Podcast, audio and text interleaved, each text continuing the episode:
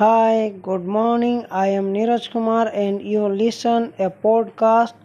Today we discuss about the time. What is the value of time in our life?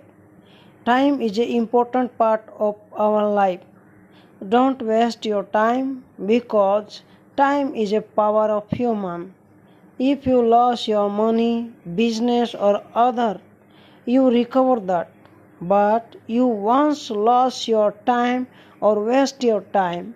If you want to recover it, not impossible to return. You waste your time.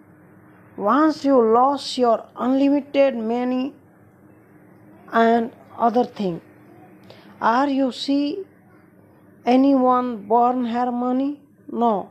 But you see many people waste her time.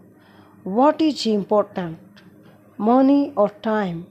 Important thing is a time, not a money. You want to recover your money in your life. You recover that any movement, but you never recover your waste time. So every day use your time right way. Time is most important in our life. Thank you so much for listening this podcast.